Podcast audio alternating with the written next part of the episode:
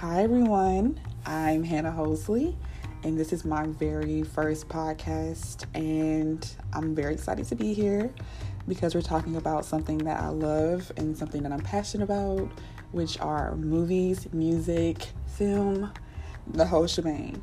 And um, what better way to talk about something that I love than with someone that I love? And we're basically just going to have a little quick chat with my grandma about how media has changed since she was a kid and how things are just a bit different from her life compared to mine. Because obviously, my grandma's seven years old. She was born in 1950.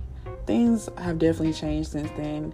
And we're just going to kind of compare and contrast how drastically things have changed or how things are just kind of the same. And so I'm really excited to talk about this with you guys. Um, I know podcasts are really popular right now, so this should be fun. But let's get started.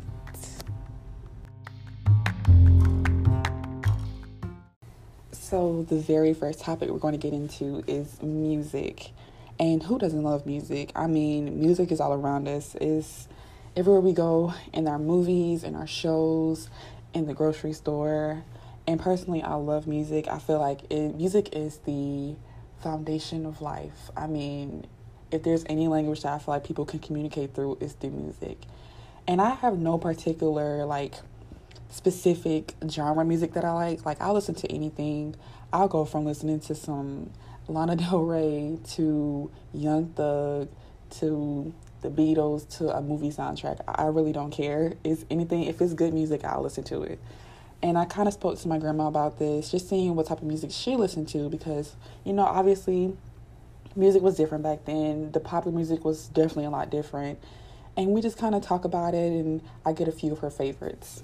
Well, I grew up in the um, Motown era Mm-hmm. um, in Detroit, and uh, where, where Motown was, and we had a lot of um, entertainers back then: Smokey Robinson and the Miracles, the Temptations, Martha and the Vandellas, the Supremes. So all of those were hits for me. Everything they made were was were um, my favorites.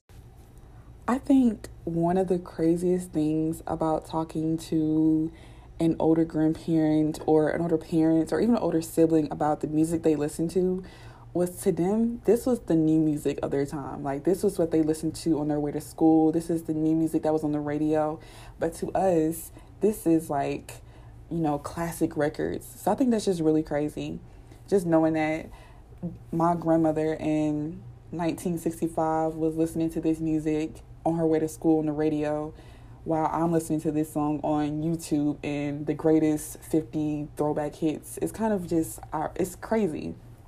But I definitely know that a lot of people got their music from the radio. I mean, I got my music from the radio most of my life. I really didn't stop listening to radio till I was about maybe like 17 because, you know, Spotify and Apple Music started becoming a little bit more popular. So it was just a little bit more accessible to listen to music on streaming platforms.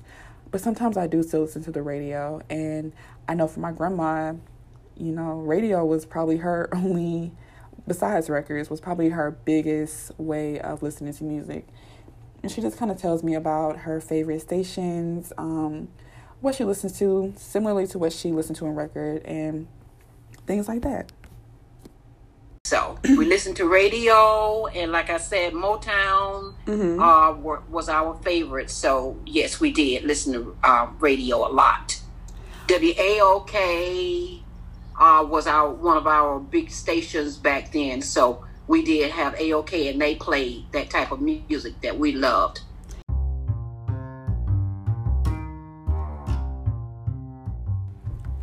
Besides music, one of my absolute, absolute favorite, favorite things in the entire world are TV shows.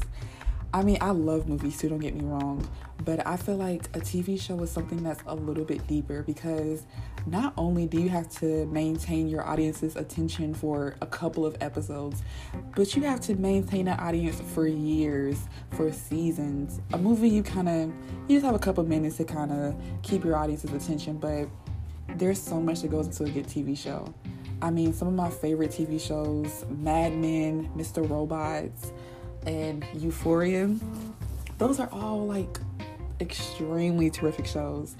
And I think you know, most of it has to do with the fact that it has really good cinematography, great soundtracks, the storyline is perfect, and they're able to maintain like my attention from like 2015 to now. So obviously they're really good shows.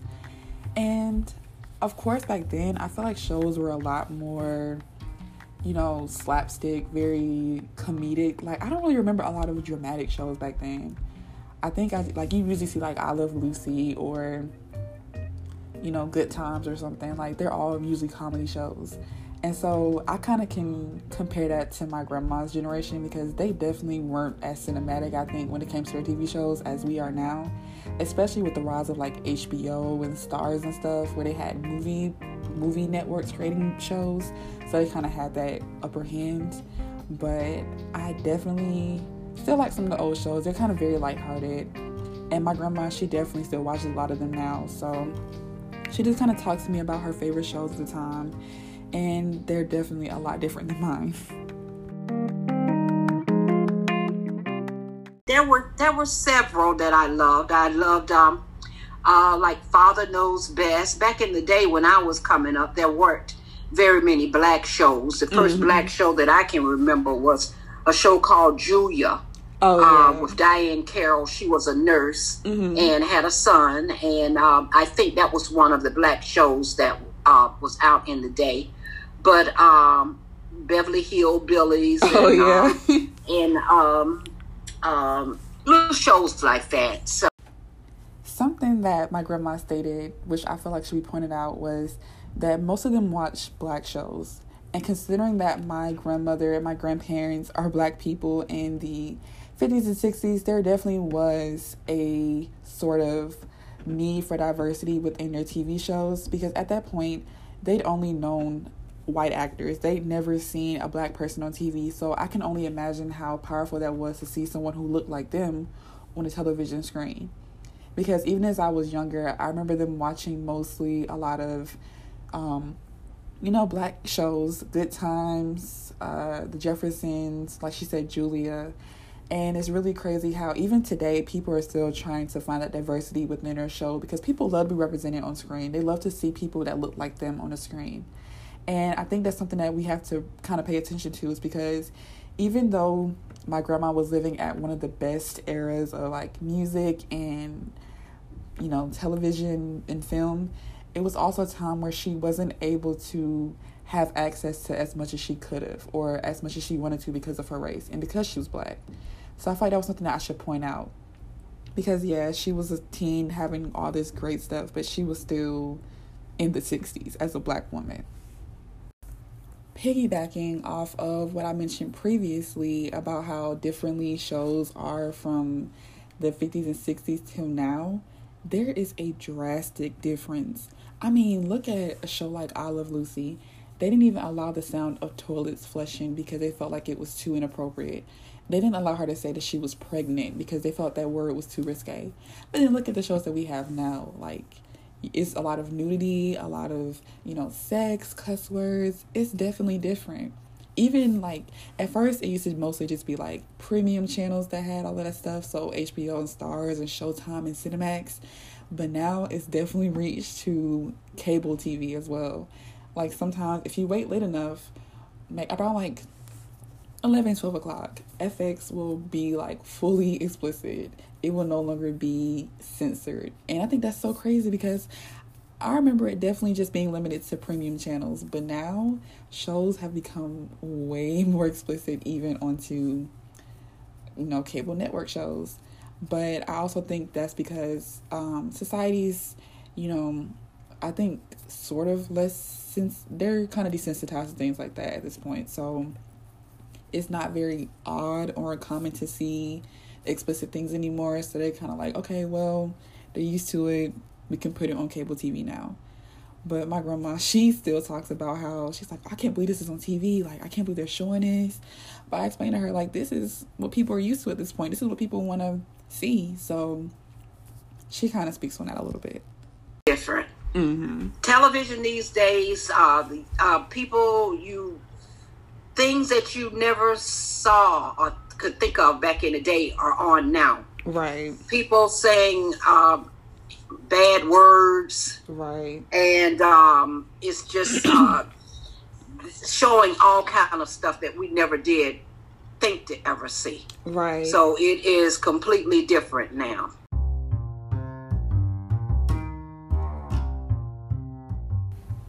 Well, we reached our very last segment of the day, which is movies. And I love movies. I love going to the movies. It's such a fun experience. I used to go to the movies like almost every other month before coronavirus. it's so sad. We can't even go to the movies anymore. But I mean, I think, they're still open, but I don't want to take the risk. But um, I love the movies. I mean, just the experience, especially if you're going to see something that's like a really big blockbuster movie. So, like, if you're going to go see, I don't know, Harry Potter or Avengers or something, it's like such a fun experience to be in front of a big screen with all the speakers. It's just really fun. And I think that's something that me and my grandma kind of like bonded with because around Christmas time, we'll always go to the movies. So, like, the day after Christmas or a couple days after, after Christmas, we'll go see a movie like last year, we went to go see Star Wars. I think it was The Last Jedi. I don't remember, but I know it was a Star Wars movie. I'm not the big Star Wars fan, but I want to go anyway. But anyway, I just I feel like movies are a place where people can, you know, come together to enjoy something that they all love. But like I mentioned previously, my grandma, her experiences were totally different than mine. She didn't grow up in a time where she could just go to the movies, sit down, and be comfortable. She was, like I said, she was a black woman in the 50s and 60s, so things were a lot different for her. She didn't, she wasn't able to just be comfortable the way that she might have wanted to be, and she's talked a lot about that. On Saturdays, uh, that used to be the movie day for us, mm-hmm. And uh, I was back, uh, born during uh, segregation, so uh, black people would have to sit up in the balcony of the movie theater. We couldn't go on the floor uh, and sit in the uh, movies. Right. So it was it was really different, and it's been so long, but but Saturdays used to be like a movie day for us. It used to only cost like a nickel to get in the in the in the movie theater. Wow. So we would take a nickel. If you had a quarter, you could go to the movies and uh, get you a hot dog and a snack and chips and everything, and probably still have some change left over from that quarter.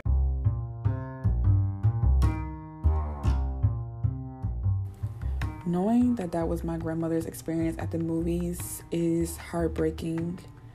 Obviously, I haven't experienced that because movies aren't segregated these days. But knowing that that even happened is ridiculous because just off of her skin color, she had to go probably through a back door or sit at the very top of a balcony where she probably couldn't even see the movie. And I'm pretty sure that kind of really affected how she viewed her movie going experience. For me, going to the movies is a very fun time, is something that I enjoy doing. But for her, it was probably a time where she probably might have not even really wanted to do it. I mean, even though she said she went there, the fact that she has to go there with so many precautions and so many different, you know, issues is crazy. But I think that really goes to show how differently and how much um, media has changed throughout the years. Because for her, I mean, she has some really high. She had great music, great movies, and everything like that. But she also experienced a lot of horrible things. And I think that's what media is about. I mean, even though it changes through time, there are still moments where we're able to connect. Because even though me and my grandmother didn't experience the same things, we still like the same movies, we still like the same shows, we still like some of the same music, and we can connect through that. And I think that's what media is, what makes media so great is that no matter what your race or, or your gender or how old you are, we have these platforms for us to sort of bond on something. We can talk about the music that we like or our favorite movies, and it connects us all. So even though media has definitely changed throughout the years, it's also kind of stayed the same because movies are permanent, music is permanent and even through it transcends time so even through even through all of these years people can listen to these very classic songs or these look at these classic movies and still feel the same way that their grandparents may have felt when they saw it for the first time. So, media is definitely different, but it's also the same, and I love it. I hope you guys like this podcast. I this is my very first one, so I hope it sounds good, and I really just hope you guys learn a little bit about how media has changed throughout the years. And I just want to say, see you soon, and thank you for listening. Bye.